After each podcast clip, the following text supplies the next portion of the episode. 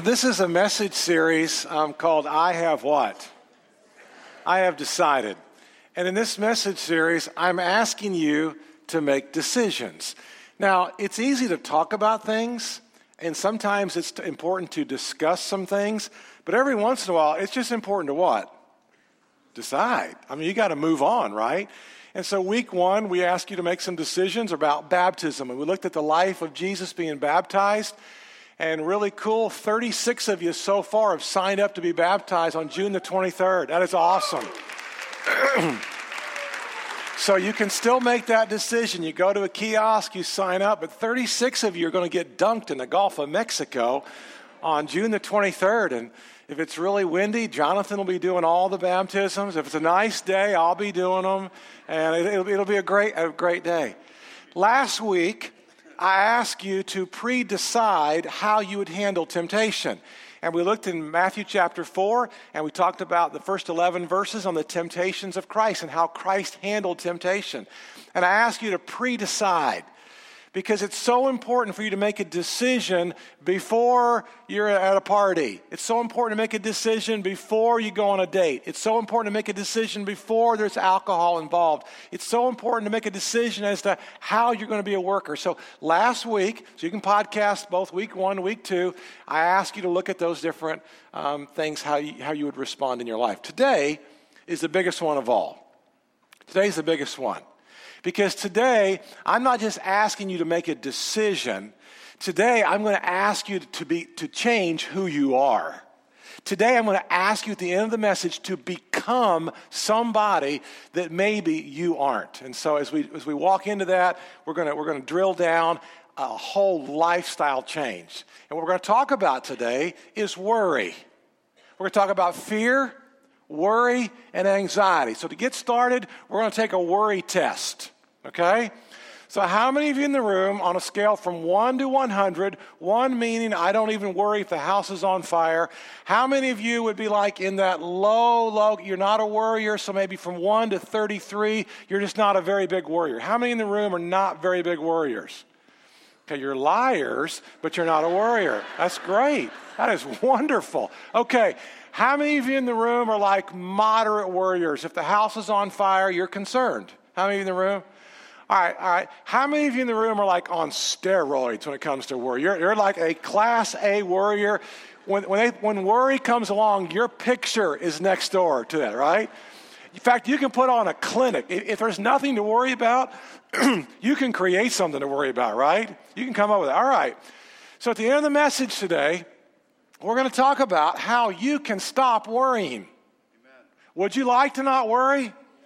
Would you like to not be stressed out? Yes. Would you not like not to wake up with your heart beating out of your chest every morning? Today, Jesus will give us a key to that that is most revelatory and can change you for the rest of your life. Does that sound exciting? Yes. All right, now let me back into this. So give me about twenty minutes to get there. Can you do that? Yes. Or eighteen, whatever, but give me a few minutes to get there. All right, here's where I want to start this morning. I bet you came to Christ something like I did. I bet you came to Christ, it was explained to you that you're going to die.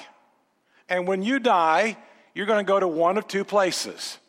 And depending on what you did with Jesus was the de- determining factor as to whether you went this way or whether you went south, right? I was fourteen years old. The preacher explained to me that I was going to die. I was going to spend eternity somewhere. And based on what I did with Jesus, it was going to determine my future. That was not a hard decision to make. Accept Jesus, go to heaven. Don't accept Jesus, go to hell. That was a no-brainer for me. And then I began to hear other messages like this. Follow Christ. He'll make you a better person. Follow Jesus. He'll make you a better man. Follow Jesus. He'll make you a better husband. Danita likes that one. Follow Jesus. He'll make you a better, a better uh, father. And, and all those things are true. All those things are absolutely true, except you can't find those in the New Testament. Jesus doesn't say over and over again, I want you to go to heaven. Please, please, please, please, please come and follow me. Please come and follow me. I'll make you a better man. Please come and follow me. I'll make you a better husband. Please come and follow me. I'll make you a better dad. Now, all those are true. You just don't find that in the New Testament. In fact, Jesus calls you and I to come follow him for a whole different reason. And so I became a Christian as a consumer. And you probably became a Christian as a consumer. It was explained to you, if you follow Christ, then you will get all of this. And however it was explained to you from a youth group or a grandparent or, or a coach or parent or, or teacher, whoever, I bet you came to Christ as a consumer, not as a producer. Am I right? I bet you came to Christ as to, it was explained to you, here's what you're going to get out of this. And so if you come to Christ, you will be a better person. It's true. You will have a better life. It's true. You follow Christ's principles, you'll make more money. That's true. You follow Christ, he will lead your life wisely. That is all absolutely true.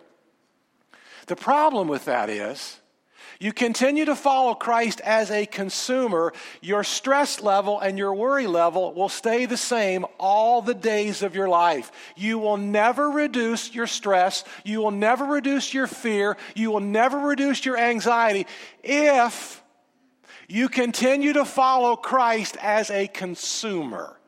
Now, I don't know that that's wrong. The preacher explained it to me, and I pretty much got it. And I don't think that was wrong that I came to Christ as a consumer. I don't think it was wrong that I realized that Jesus could forgive me of all my sins. I don't think it was wrong that I figured out that Jesus could take away my shame and my guilt. I don't think that's wrong. I just don't think that's enough. And so if you and I continue to follow Christ as consumers, what's in this for me? My stress level and my worry level will never be reduced, and my faith quotient will never grow and get greater and greater. Now, if you read Matthew, Mark, Luke, and John, the four narratives of Jesus, and you read these over and over and over again, you will see that Jesus is not really talking about, come follow me because I want you to go to heaven. Now, he does mention that. He doesn't really say, come follow me, I'll make you a better person. You, you, you really can't find that. In fact, Jesus is calling us to come follow him so that we can become somebody. And when we become somebody, that reduces our fear, that reduces our worry, that reduces our anxiety, and it changes everything about our lives. And so we're going to we're going to get there with a rather obscure passage of Scripture. But it's in every familiar passage you've ever read. And now that I'm getting ready to explain this this morning, you will see this over and over and over again. And so the obscure passage is, is in the Gospel of Matthew. If you want to turn to Matthew, and we're going to put these verses on the screen in just a second. But in Matthew chapter ten, there's this very obscure passage of Scripture that doesn't get talked about a whole lot. Now, there were always groups of people that followed Jesus. Jesus became enormously popular. And there were three different groups of people that were always following Jesus. First of all, it would be the town people. And so whatever town Jesus was in, the town people would follow him. If he's in Bethany, the town people of Bethany. If he's in Jerusalem, the people of Jerusalem. The first of all would be town people. Second of all, there would be groupies. And these groupies would just go from town to town to town. And the groupies were Mary and Martha and Lazarus, and those were like different groupies. Mary of Magdalene, they would follow Jesus everywhere he went. But also there was the twelve, and the twelve disciples or twelve apostles, and they went with Jesus everywhere he went. Now, now they loved it. The twelve became living legends even during the time when Jesus was alive because they were following the most famous rabbi of all time. This rabbi could heal a shriveled hand. This rabbi could help somebody who couldn't hear. To, this rabbi could take the, the mute and, and let them speak. This rabbi could even raise the dead. And so Peter and James and John and Andrew and Thomas and Bartholomew, these guys became enormously popular because Jesus healed and walked and taught and did some incredible things. And so they got so much accolades. Guess what? They followed Jesus as consumers. Following Jesus made them better. Following Jesus made them popular. Following Jesus gave them a name, a purpose, gave them incredible recognition. And then look at this passage of Scripture. Jesus is just going to kind of explain just to the twelve, not to the groupies, not to the all-town people, but just to the twelve. In Matthew chapter ten, verse sixteen, he says this. By the way, guys, I- I'm sending you out like sheep among wolves. And he's just explained in the first fifteen verses, take this amount of money, don't take purses, take go by two by two. He just gives them all these instructions how to go out now and spread the good word. And then he says, I'm sending you out like sheep among wolves. Therefore, be as shrewd as snakes. I, I love this verse, by the way. I think it's a cool verse. Be shrewd as snakes and innocent as doves. I think as Christians, we ought to be that way. Shrewd as snakes, but innocent as doves. Look at the next verse. Be on your guard. You will be handed over to the local councils and flogged. About this time, Matthew stops writing. Huh? What, what do you mean, flogged? Yeah, yeah, be on your guard. You will be handed over to local councils and you will be flogged in the synagogues. Next verse. On account, on my account, you will be brought before governors and kings as witnesses to them and to the Gentiles. And maybe he starts writing again because maybe he's going to be popular. Okay, maybe, maybe that first verse won't happen, so let me keep writing again. Verse nineteen. But when they arrest you, do not worry about what to say or how to say it. Wait a minute, Jesus. I'm not worried about what to say. I'm worried about the A word. What do you mean? When they arrest us. You see, the reason we came following you is because you made us popular. We followed you because you gave us a recognition. We followed you because you gave us, like, we're popular among all the people. What do you mean, Jesus, when we get arrested? When they arrest you, do not worry about what to say or how to say it. At that time, you will be given what to say. Verse twenty. For it will not be you speaking, but the Spirit of your Father speaking through you. At this point, I think their mouths are open. What, what do you mean we're going to be arrested? What do you mean we're going to be flogged? That, that's not why we're following you. We're following you because we're consumers. And the reason we're dialed into your deal is because you make our deal even better. What do you mean? Verse twenty-one, brother will betray brother to death, and a father his child, and children will rebel against their parents and have them put to death. Oh my gosh, next verse. You will be hated by everyone because of me. Jesus, we're not hated by anybody. Jesus, remember, remember the story about the house and the people couldn't even get to you? The four guys are carrying their buddy on this, on this cart, and they take the roof off and let him down. Jesus, people can't get. What do you mean we're going to be hated? Everybody loves us. Everybody thinks we're great. Jesus, we are your apostles, and we are the most popular people in all of Judea. What do you mean? But the one who stands firm to the end will be saved. Next verse. Drop down to verse twenty-eight.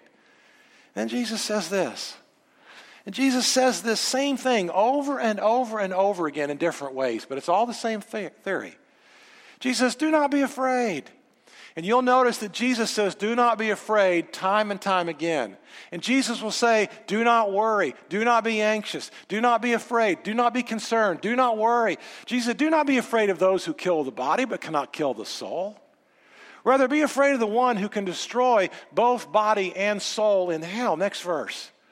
Are not two sparrows sold for a penny? Yet not one of them will fall to the ground to your Father's care. Verse thirty.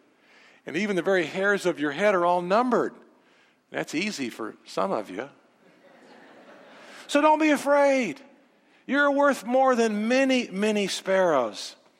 Jesus Christ introduces something over and over again. Jesus Christ introduces that in spite of your circumstances, in the midst of your circumstances, I'm going to take you to a place. I'm going to take you to a place where nobody else can take you. I'm going to take you to a place that no matter how big your problems are, how deep your trench is, how many mountains and obstacles you have in your life, I'm taking you to a place where you can have rest and you can have trust and you can have incredible confidence in me. And this is what Jesus does. Jesus will, and here's some blanks if you want to fill these in, in in your bulletin, but he is driving you to faith that overcomes worry. This is exactly what Jesus does. He is driving you to a faith that's bigger than your problems. He is driving you to a faith that it's a place of rest in spite of your difficulties. You see, this is not Jesus' message. Look at the next verse. This is not his message. No need to worry because I won't let bad things happen to you. That is not Jesus' message. That's a false gospel. That's a gospel of somebody that's making up something that wants you to feel good all the time. You and I live in a fallen world. We live in a world where even though Moore, Oklahoma's gotten blasted and hammered, they had another couple of tornadoes this last weekend and nine more people died. We live in a world of cancer. We live in a world where good people suffer and die. We live in a world where today on U S nineteen probably somebody will get killed. Now, should you pray for protection? Absolutely. But God is so big and so large, I can't get my hands around why he answers some prayers and why he doesn't answer other prayers. But I've come to this conclusion. I don't want a God small enough that I can figure out. I can't figure him out. But that's not his message. This is his message. This next message is this. Do not worry, what? When bad things happen. Jesus tells his disciples, you're going to be flogged on account of me. You're going to be arrested on account of me. We followed you as consumers. And if you continue to follow Jesus all the days of your life as what's in this for me, well, you're going to be saved and you're going to get to go to heaven. And all of your sins are going to be forgiven. But your worry level and your stress level will continue to ratchet up day after day after day as life gets more busy and more difficult. Now, Jesus has an answer for us. Jesus has an answer that reduces our worry and it increases our faith in the midst of our circumstances and our difficulty. Here's what Jesus wants. wants. He wants faith that overwhelms worry. He wants you to have faith when things fall apart. He wants you to have great courage and confidence as the storms of life come and go in your life, and the storms of God come and go in your life. If you don't have trouble today, you'll have trouble tomorrow. In fact, you could turn to your neighbor right now and say, you have a one hundred percent chance of trouble in your life. And it's absolutely true.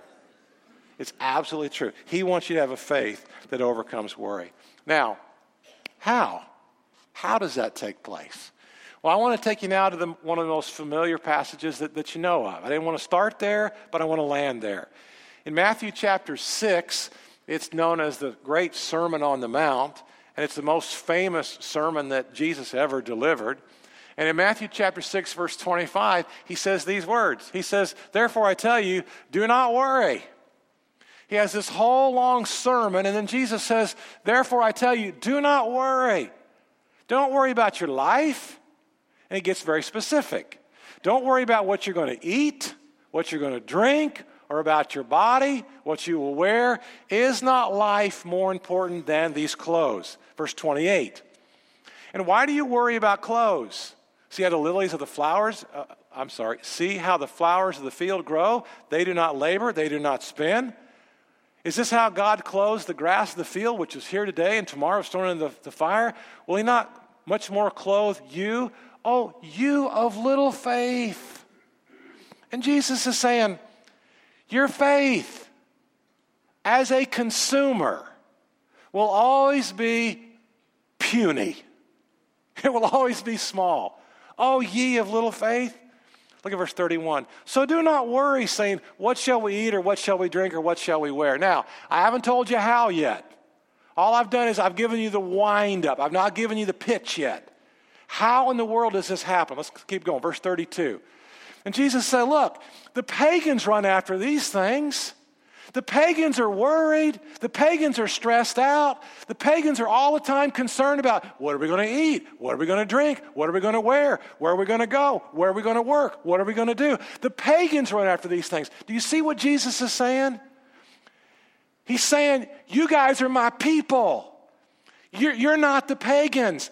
I am involved in your life. And then look at what he says. And oh, I'm sorry, go back. I'm sorry, go back if you would. And your heavenly Father knows that you need them. There we go.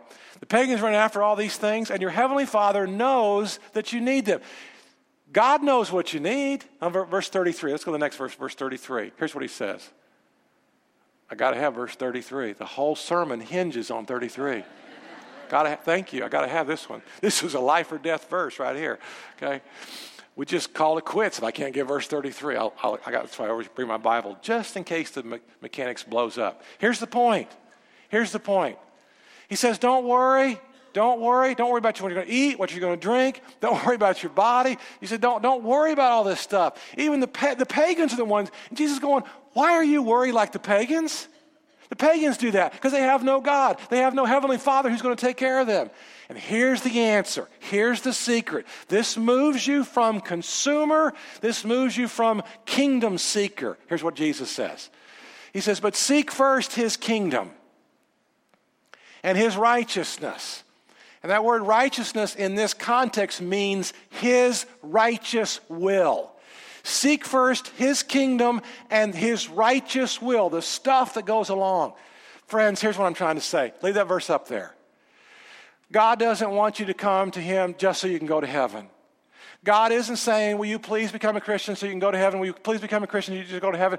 Will you please become a Christian so I can make you a better man? Will you please become a Christian so I can make you a better woman? Will you please become a Christian so I can make you a better mom? All that's true.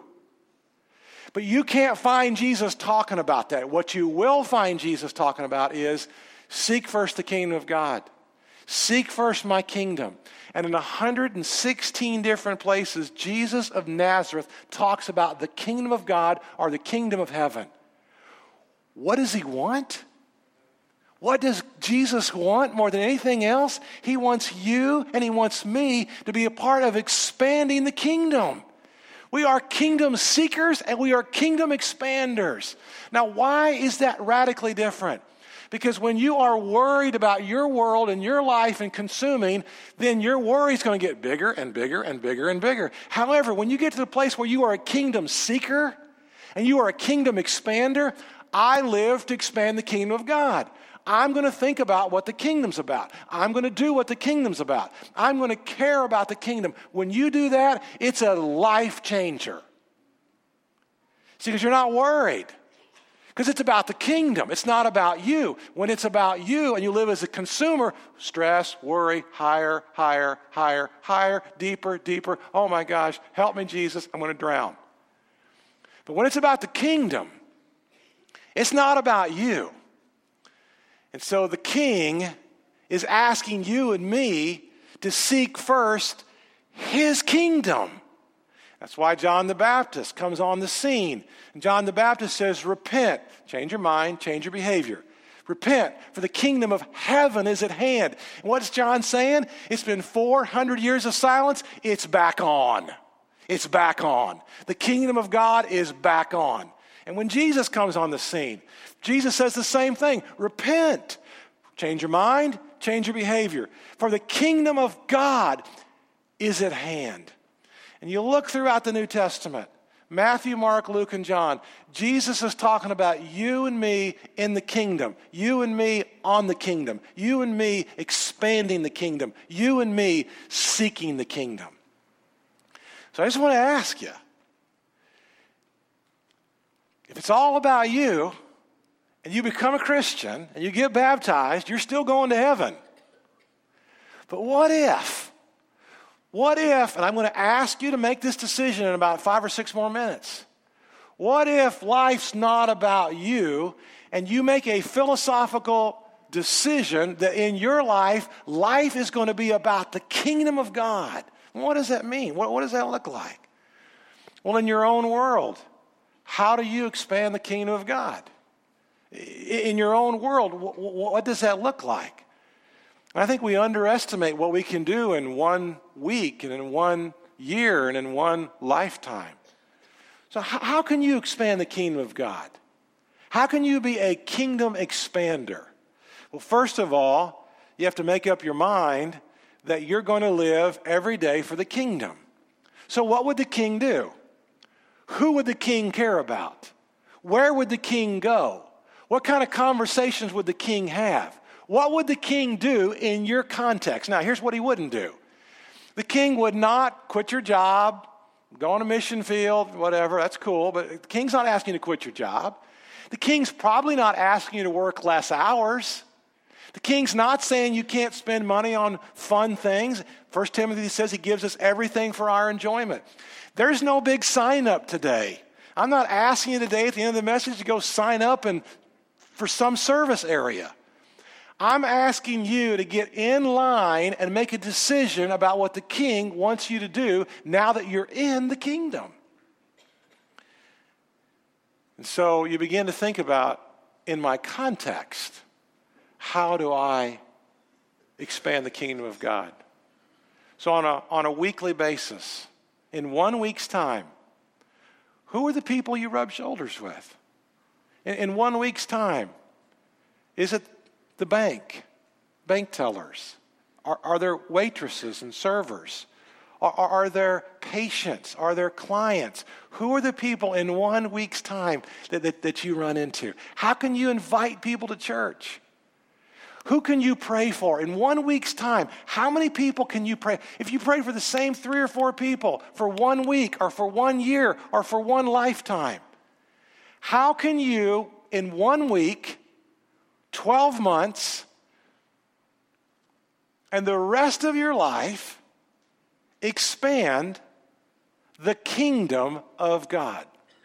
You see, I don't have to figure that out for you, but you have to figure that out for yourself. This past week, um, Justin Price and I had lunch. He's our creative director, and we came in the, the, the lobby about one thirty-ish, and all of a sudden there was a couple of, there were four people around the Connect desk, and one of them was about a seventy-six-year-old man and his friend, and I won't mention the guy's name, but um, I've invited him to church twelve times. I've invited him twelve times. I, I've known him now for eight years. I work out with him at the Y M C A. He's as vile and anti-godly and anti-Christian as you'll ever meet. He and I have comfortable conversations as we're trying to, you know, stay healthy or whatever. And he's in our lobby this past Tuesday at one thirty checking the church out. Now, he hadn't come in the church yet. He said to me, he said, Kurt, he said, I'm not sure you're, the steel's strong enough to hold it up if I come in this, this worship center. And, and I've invited him twelve times. What can you do in one week? What can you do in one year? What can you do in one lifetime? I think about money, and I think this, we're not taking up an offering. The offering's already taken up. But just think about your weekly offering. And think about how much money that is in a year. And think about how much money in, in fifty years, in fifty years of you being a tither, how much kingdom expansion you've made. Tommy Earl is an elder at the church in Memphis. And um, Tommy's taught students and four-year-olds for over twenty years. And Tommy Earl um, was teaching him when he was four years old, teaching Ethan. And it was Father's Day weekend, and Tommy Earl asked these twenty-some kids in the class, he said, uh, how many of your dads read the Bible? Out of about twenty kids, I think two of them raised their hand. And Tommy said, well, let me ask it again. How many of your dads, you know, like read the scriptures, read the Bible? And, and he's looking at right at Ethan. Ethan doesn't raise his hand. And, and Tommy said, you know, he said, Ethan, your dad's our pastor. Your dad reads the Bible. And Ethan said, no, my dad doesn't read the Bible. And, and Tommy couldn't wait to get out of class to tell me that story. Couldn't wait to tell me that story. And, and it dawned on Danita and I that he never saw me reading the Bible. I was reading the Bible early in the morning or reading the Bible at the office or late at night, but, but we, we changed that. We started reading the Bible over meals so our kids could see us, not to be hypocrites, but to help our kids see that we wanted them to be kingdom impactors and to impact the kingdom of God. Tommy Earl is the C E O of Barton Freightliner today. For the last twenty years, a C E O of Barton Freightliner has been teaching kids. What are you going to do with the rest of your life? Now, there's a decision I want you to make. I want you to look at this decision. From this day forward, I will follow Jesus Christ as a kingdom seeker. And I want you to be able to identify what does that mean for you, for your context, for your work environment, for your, for your family, for your church culture. What does that mean for you? And I, I really want you to fill that out. See, I'm not asking for a one-time decision. I'm asking for a philosophical decision about the course, the direction of your life. You don't find Jesus saying, come follow me, I'll make you a better person. He will. You don't find Jesus saying, come follow me, I'll make you a better man. He does. That's not what he's asking.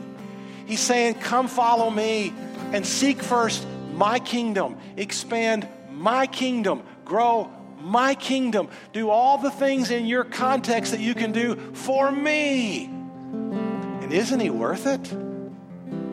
Isn't he worth it? Isn't he worthy? Isn't he honorable?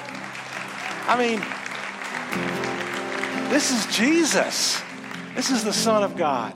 So they're going to sing a song, and while they sing, I'm going to ask you maybe, do you want them just to be seated, just to just stay seated? And I want to ask if you would just to fill this out. You can, or whatever you want them to do, stand up, sit down, whatever. But I want to ask you to fill this out and to make a decision. I'm going to, from this day forward, make a decision to be a kingdom Uh, expander.